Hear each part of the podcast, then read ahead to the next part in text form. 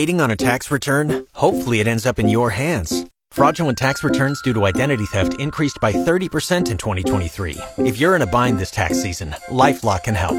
Our US-based restoration specialists are experts dedicated to helping solve your identity theft issues. And all LifeLock plans are backed by the Million Dollar Protection Package. So we'll reimburse you up to the limits of your plan if you lose money due to identity theft. Help protect your information this tax season with LifeLock. Save up to 25% your first year at LifeLock.com slash aware.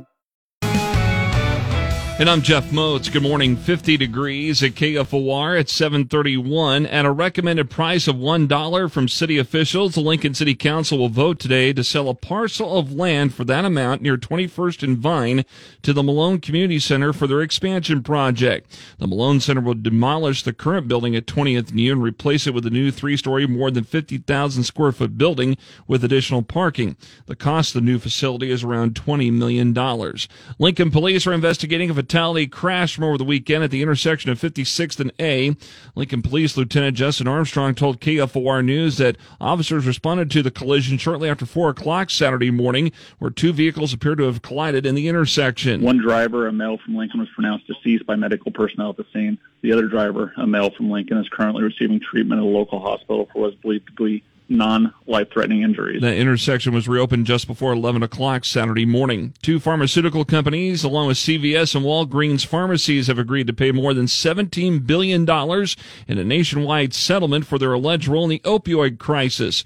Nebraska will receive more than $65 million over 15 years from CVS and Walgreens, and through the agreements, 85% of that money would be deposited into Nebraska's opioid recovery fund.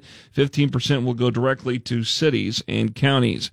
Starting today, 70th Street from Pine Lake Road to Badger Drive will close for the addition of turn lanes for a private development. The work is set to be completed by this coming Friday. The recommended detour for the for now is Pine Lake Road to 56th Street down to Yankee Hill Road.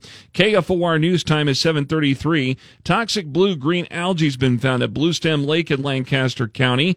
State officials say swimming is not allowed and the beaches are closed. You could still boat and fish, but you need to use caution and avoid exposure to the water.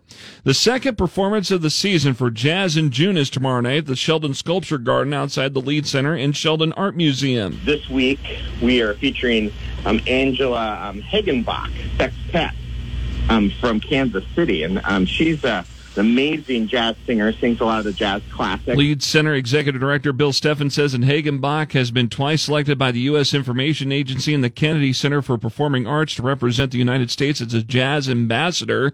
Her show here in Lincoln is set for tomorrow night beginning at 7. Lincoln's first forecast sunny today and a high of 78 tonight, mostly clear, low of 52, sunny and 85 tomorrow. Sunshine on Wednesday with a high around 90. Right now, 50 degrees at KFOR.